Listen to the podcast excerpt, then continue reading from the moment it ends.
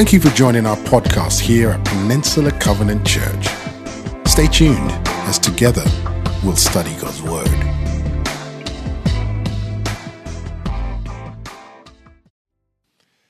Hey, welcome home, PCC. I'm so grateful for this time. We're doing something unprecedented.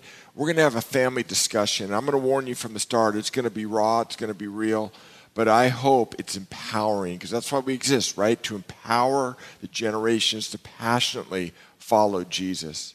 We're talking about race today in light of national events that we just can't walk away from we want to be as a church like the men of Issachar in the Old Testament in that Second Chronicles verse who saw the times and knew how to act.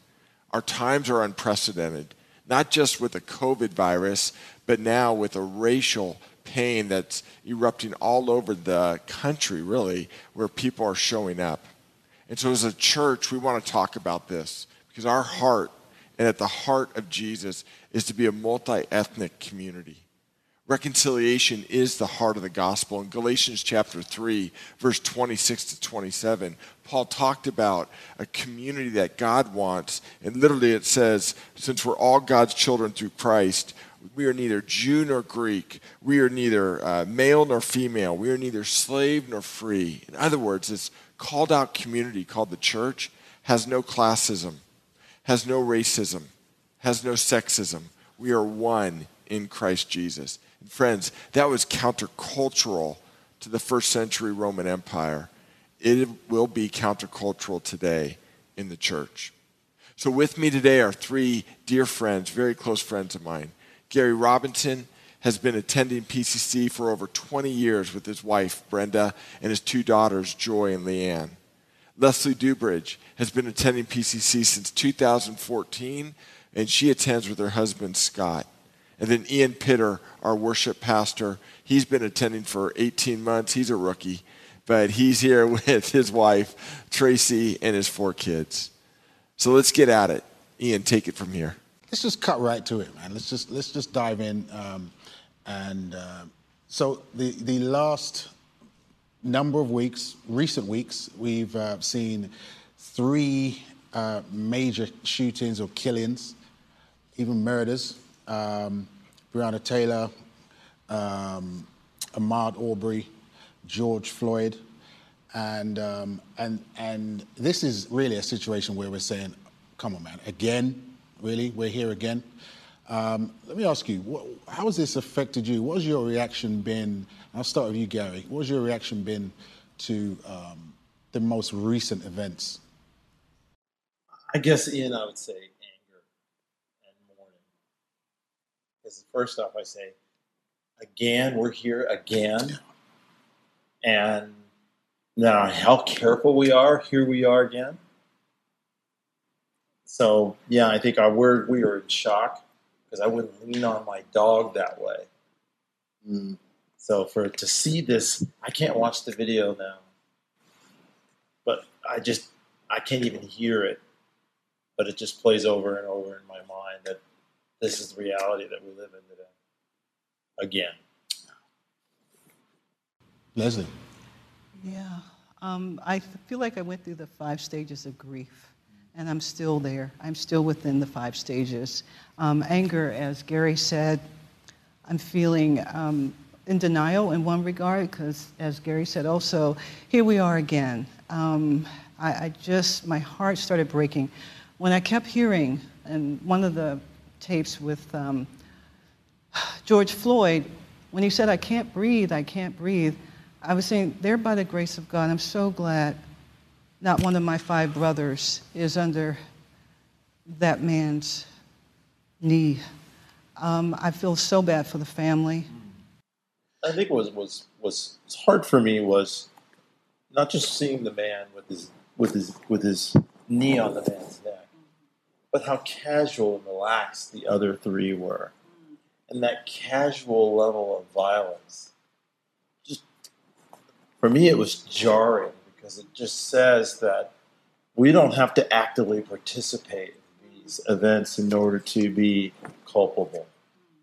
Yeah. And I think it spoke more to our society than the actual cop who had his knee on the net. It was almost figurative rather than actual. You know, uh, as I, as I thought through it and as I looked at it, um, I just it's been like a nightmare for me. It's for some reason, specifically this most recent murder of George Floyd, it's been like a nightmare. And then all of a sudden, um, just trying to relay to my kids, my youngest kids in particular, um, you know, what it's about, um, and trying to let them understand um, what this is about, how this came about, even why, possibly why it came about, and uh, trying to relay it, to, trying to relay that to a kid, you know, seven, eight, nine year old, ten year old, and to, you know, have them try and understand that actually this is a problem um, that you're going to have to deal with yourself um, because you're black kids too, to be candid. And um, so yeah, just trying to process how do we raise our kids? Um, what are those rules that we, we all talk about? What are those rules that we need to put in place? Um, we need to drum home to them. There's certain things that you don't do. There's certain things you don't say. There's a certain way that you have to react um, because, uh, unfortunately, because of the color of your skin. And, uh, so can I just interject there? Like sure. as you know, I was introduced to the term white privilege uh, this is part of the white privilege that uh, I grew up with, where I never had those rules. Uh, and I would just like to ask, in essence, what was that talk that that maybe you had? How was it different for you as a kid? Gary, we've been in a men's group for 20 years, so I, I know that if you could tell that story about even about how you had to vacation and what have you, this is the privilege that I want uh, my white brothers and sisters in our church to understand with that term white privilege. It's not offensive, it's just a privilege. I guess I would say, first off, that since I can remember, my father raised me with a set of rules. And I was wondering where those rules came from, why he believed in them with such ferocity. And those were translated to me as just being hard on me. You need to be better. You need to be perfect. You need to. Be... I had these rules. And I didn't realize that my father, when he was a kid, I think he was 12, he was lippy at the store where he lived in Southern Virginia. And unbeknownst to me, until I talked to my aunt this weekend, I learned that night riders came to this house that night. And the family fled out the back and ran, and he heard his father screaming as they ran. And I think my father, he, told he told my aunt that I resolved then that that would never happen to my kids and that my kids would be good and better than good. Mm-hmm. And that's why he was so powerful on me. And I have passed that legacy on, knowing and unknowingly, almost as a matter of breeding to my kids. These rules have been in the back of my mind for a long time, but sometimes I forget myself. So I was on vacation in Tahoe with my family, and we, we I stopped at a bank with my two small kids, one still in the baby seat in the back of the car, and I was getting out to get quickly get some cash at the Wells Fargo, and uh, a truck pulled up beside me, rolled down the window looking like it was going to get directions, and the gentleman pulled, rolled out the wind, rolled down his window and spit on me, and yelled some choice slurs. Now I have a choice because I'm going. No, I, I forgot myself. I need to remember the rules, and I can't go and face my kids and tell them what happened because it's too young for them. But all of that leads to a legacy for me of needing to have rules in order to live and be safe, which is what my father unwittingly taught, taught me. Uh, I'll say, I'll, let me open it to everybody. What has it been like for all of you um, with your neighbor? What has it been like for all of you with your friends? Has anybody, what, what's, their, what's their reactions been? Yeah, um, boy, it's been a lot of mixed reactions. And I know that um, one thing that for me, it's no right or wrong way to react around this. And I had to give myself permission to believe that as much as I was telling other people. Some people feel a sense of deep anger. And it calls me to a book that I read called Call to Forgive, which talks about the Charleston shootings, which was June 15th, uh, 2015 is when they were. And um, it's, he said in the book, anger can be used in whichever way you choose when you think about being in a home.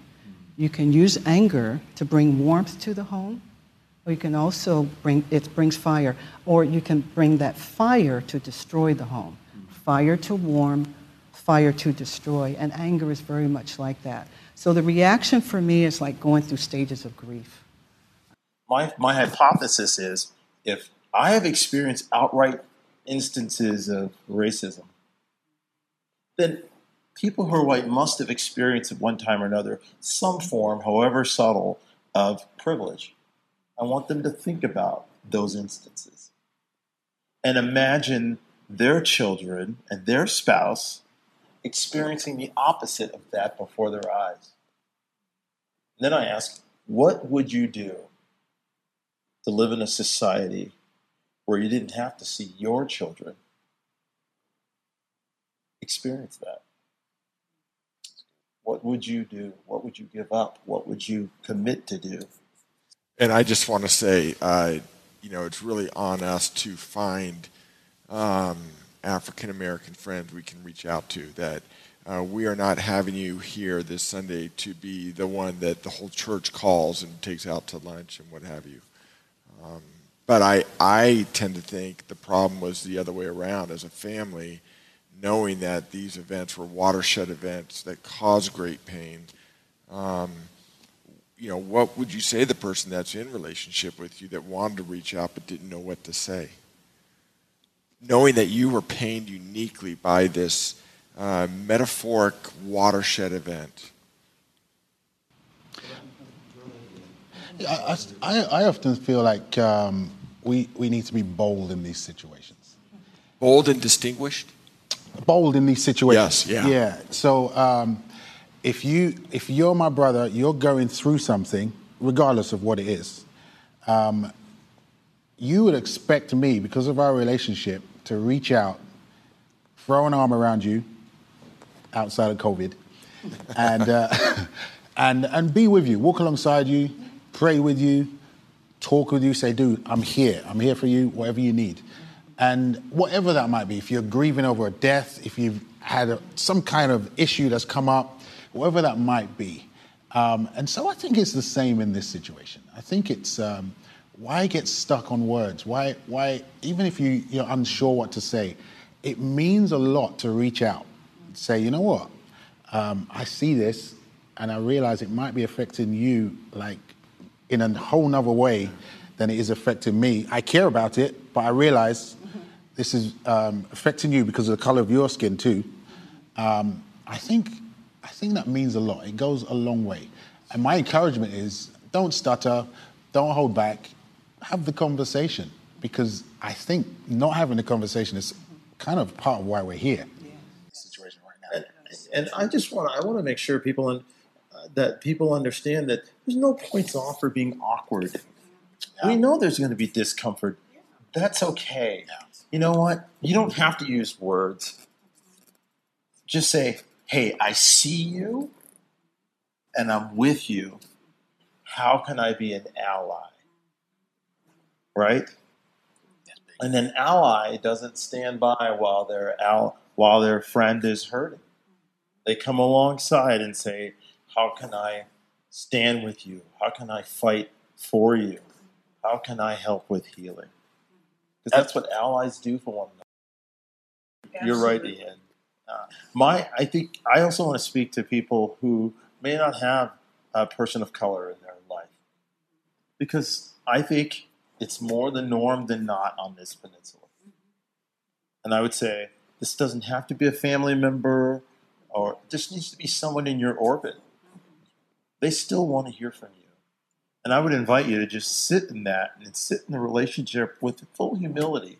It may be awkward, there may be some tense moments, but the goal, again, is how do you build family and spread the love of Jesus Christ and demonstrate the love of Jesus Christ and sometimes use words while doing it. Can I just say real fast? It'll be in the in the gathering notes. Um, but we had this opportunity to build a bridge with hundred families on the eastern part of our city for three months uh, through a grant. We're going to providing food in a box and other things uh, every week for three months, and it's going to be exchanged family to family. So I guess I would say if you don't have that, even if you do, we need 100 families to step up, and we're going to build a relationship like that across a divide. That, that's compassion right there. Yeah. And we know that um, the scripture teaches us that Jesus um, said to weep with those who weep, right? And uh, rejoice with those when they rejoice. And this is a time to meet people where they are. And if you don't know, as others have said, if you don't know what to say, I think silence is the biggest way. What I mean, silence with eye contact, silence with presence, not silence, not doing anything and not being there, but just picking up the phone or just watching someone, even at a six foot difference, putting their thumbs up. I'm here for you, virtual hug. Virtual hug. It may sound so silly, but it would mean a lot to someone. On that, on that, what more could we do um, to kind of help root out the symptoms of racism? What, what, what are those things that we could, could do? Yeah, I think it's a, it's a, it's a great question. I think first and foremost, Colossians 3 says, Are we prepared to put off our old self and put on our new self in the power of Jesus Christ? Are we prepared to do that? Then, what can you do to get you to, ed, to get educated more about what justice truly looks like in the context of race, and how can and I would just ask people to pray for how God can how is God specifically calling them to act? Because I, I don't suspect that it's enough for us to say, well, we're just going to pray for our society and then just go back into our cloistered world where there's no POCs and we're all comfortable, right? We need to challenge, we need to be challenging. God is challenging us to a different and new and sustainable reality because we can't go backwards. We can't go backwards. I think Jesus is telling us, God is telling us to step up. Absolutely. This is a time for moving forward. And I believe that um, if we move forward unapologetically, if we walk in boldness in the Word and sharing with people with grace and humility, that was mentioned earlier, I think we're going to start seeing some of that change. And I believe reaching out, as I said earlier, going outside of your comfort zone. There are organizations upon organizations, even on this peninsula, even down the East Palo Alto, of people that and organizations that need help, that need someone with a, an encouraging face to do four things, I think. One is to encourage and affirm the existence of that person, just as God loved us and embraced us, and to say, You are embraceable you are one to be loved. Um, also, to help them with tools, um, especially our young people that are going up. You talked about your dad, which is really great. I'm grateful to have my mom and dad who told me, you know, you're going to have to really, really focus on education because that's going to be a huge key for you um, out of the financial circumstances where we find ourselves now. But aside from that, you, you, you need a relationship with the Lord Jesus Christ.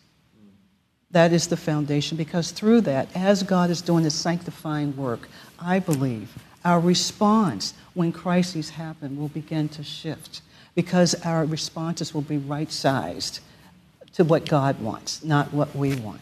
And our best day, I think, when we think that we could reconcile, Jesus is the ultimate reconciler.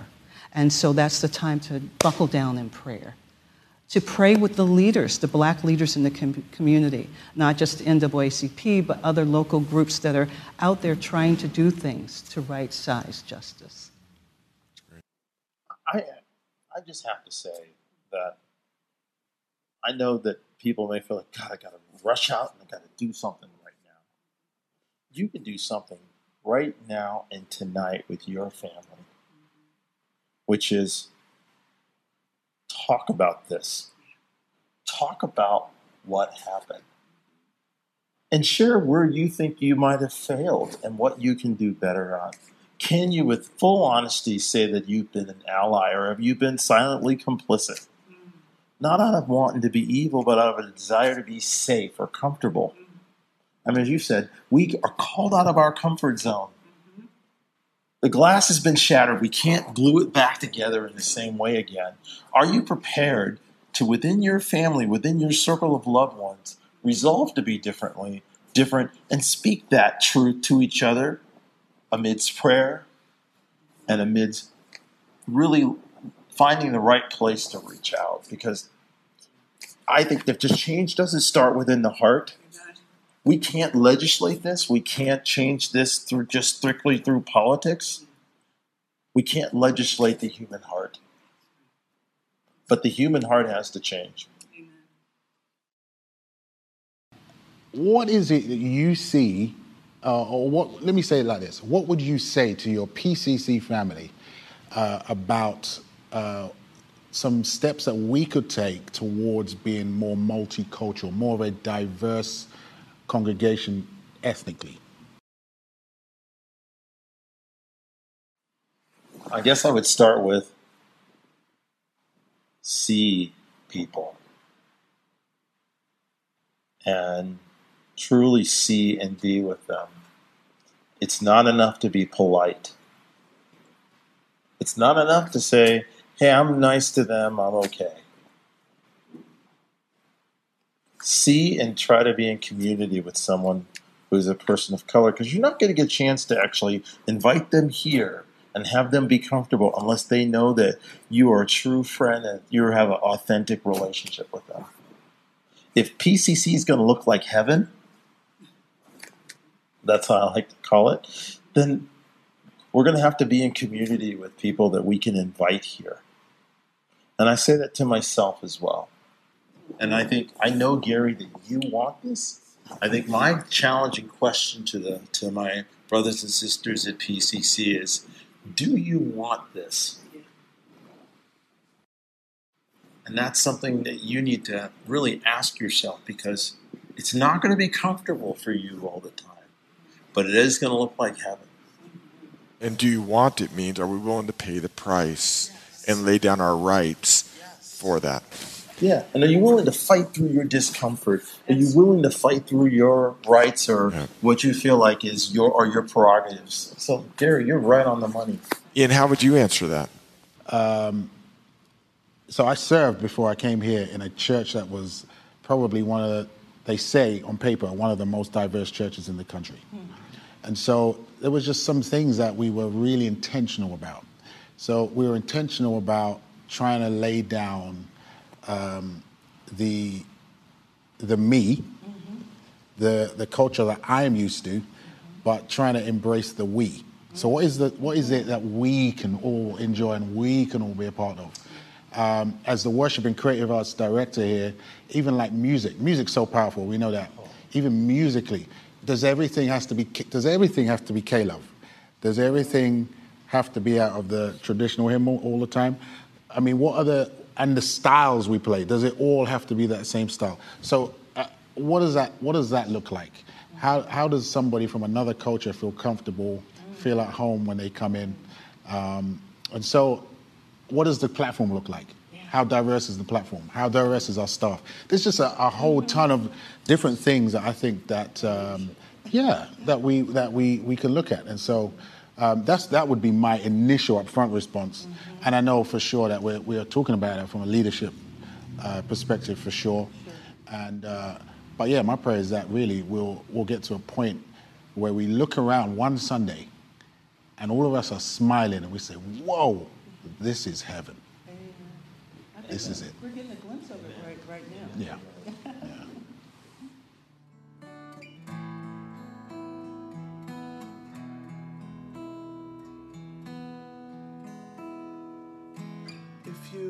This message, wherever you stand, calling everyone, calling every man, we're the generation can't afford to wait.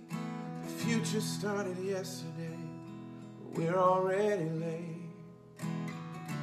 We've been looking for a song to sing, searching for a melody searching for someone to lead. We've been waiting for the world to change. Maybe you feel the same. Go on and say if you're out there. Sing along with me if you're out there. I'm dying to believe that you're out. Stand up and sing it loud if you're out there. Tomorrow starting now. Whoa.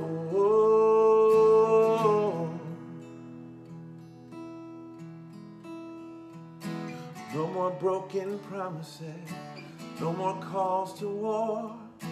Unless it's love and peace that we're really fighting for. We can destroy hunger, we can conquer hate. Put down the arms and raise your voice. We're joining hands today. I was looking for a song to sing, I searched for a leader. But the leader was me. Oh, we've been waiting for the world to change. We can be heroes. Go on and say if you're out there. Sing along with me if you're out there. I'm dying to believe that you're out there. Stand up and sing it loud if you're out there. Tomorrow starting now. Whoa.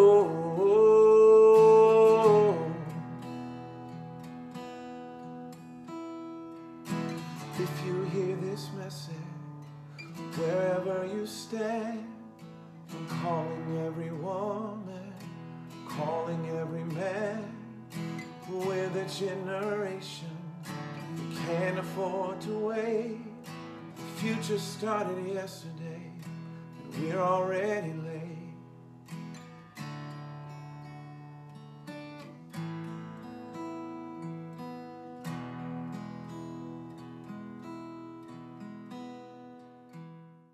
Let's speak to this.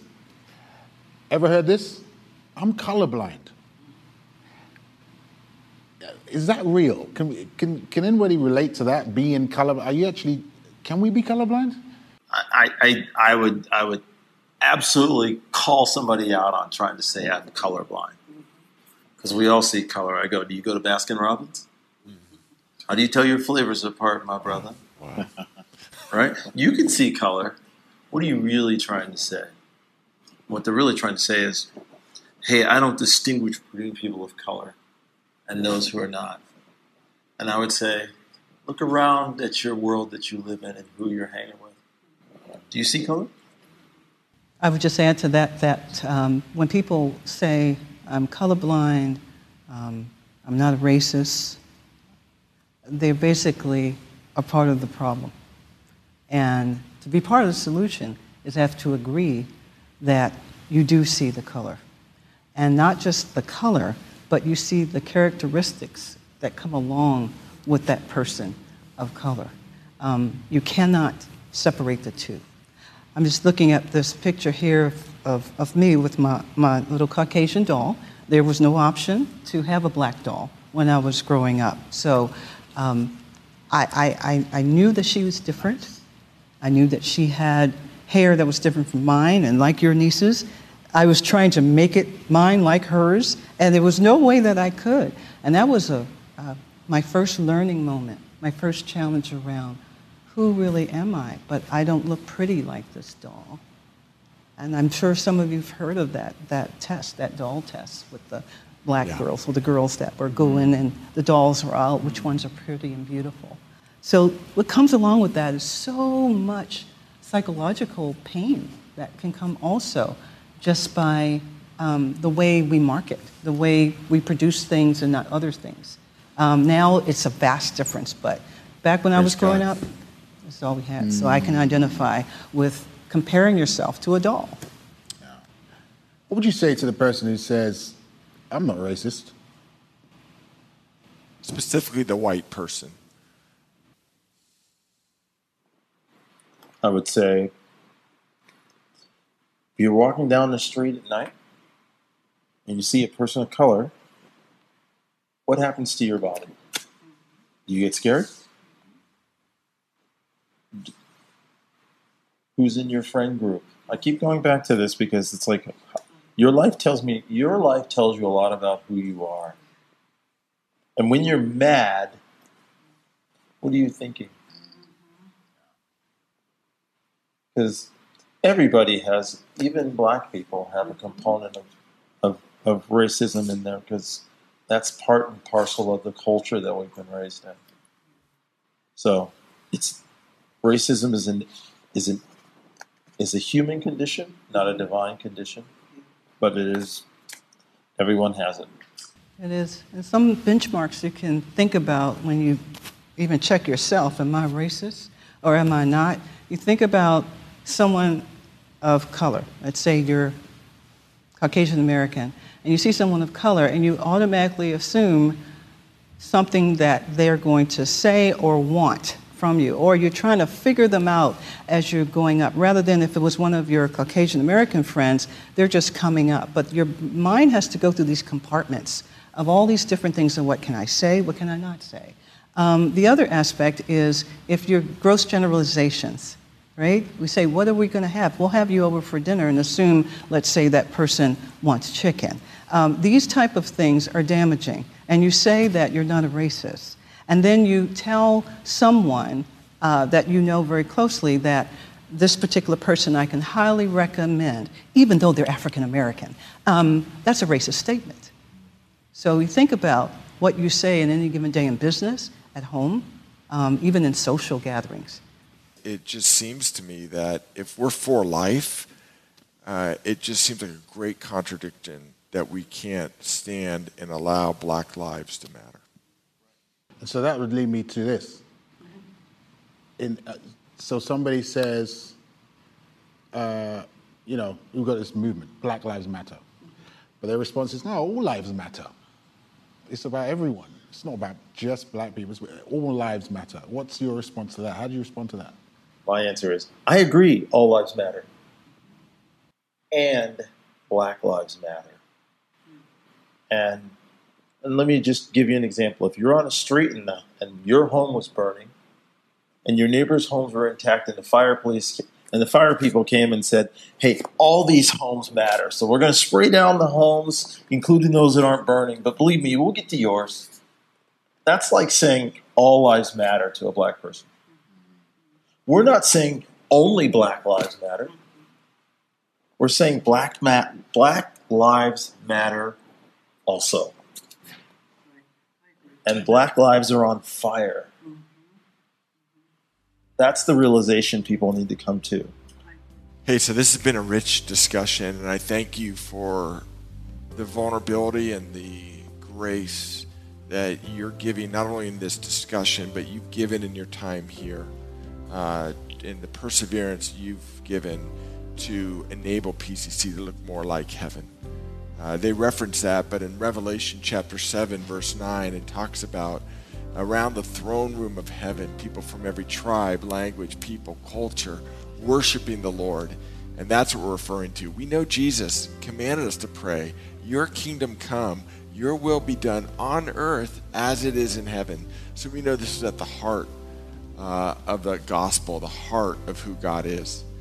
So as we close, I'm going to ask one of you, Leslie, maybe you could pray us out, and then we're going to go actually to see a glimpse of heaven uh, in this uh, video called the Bay Area Blessing, which actually premiered uh, a week ago Friday, and we closed our service with it. It's just fitting we do it again.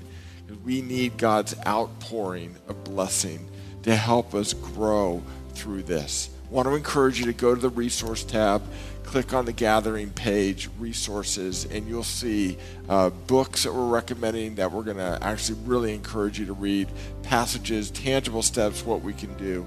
PCC, again, this is not a secondary issue. We are all in because this, my friends, is a gospel issue. Leslie, close us in prayer. Lord God, we thank you and praise you, Father God. I thank you for my brothers in Christ here on the platform. We thank you, Lord God, that you are God. And we thank you, Father God, that you are in the midst of us even right now through this painful time. We thank you for this opportunity to share our hearts. And Lord, we just ask that, yes, even now, that you begin to do your work, Father God, as only you can, to move hearts, to move minds, Lord God, to move perspectives around, Lord God, so that they would see your Son, Jesus Christ, that they would see more of you, Lord God, that you would be glorified, Father, and that you would do a new thing here even through this pain, Lord God, that you would just move through it, Lord God, and raise us up and help us to be who you want us to be for your kingdom to come and your will to be done on earth as it is in heaven. Thank you, Jesus. Amen and amen. Thank you for tuning in to our message podcast here at Peninsula Covenant Church. We would love the opportunity to connect with you more. We are located in Redwood City, California, and you can find us online at wearepcc.com. You can also find us on Facebook, Instagram, and Twitter by simply searching for We Are PCC.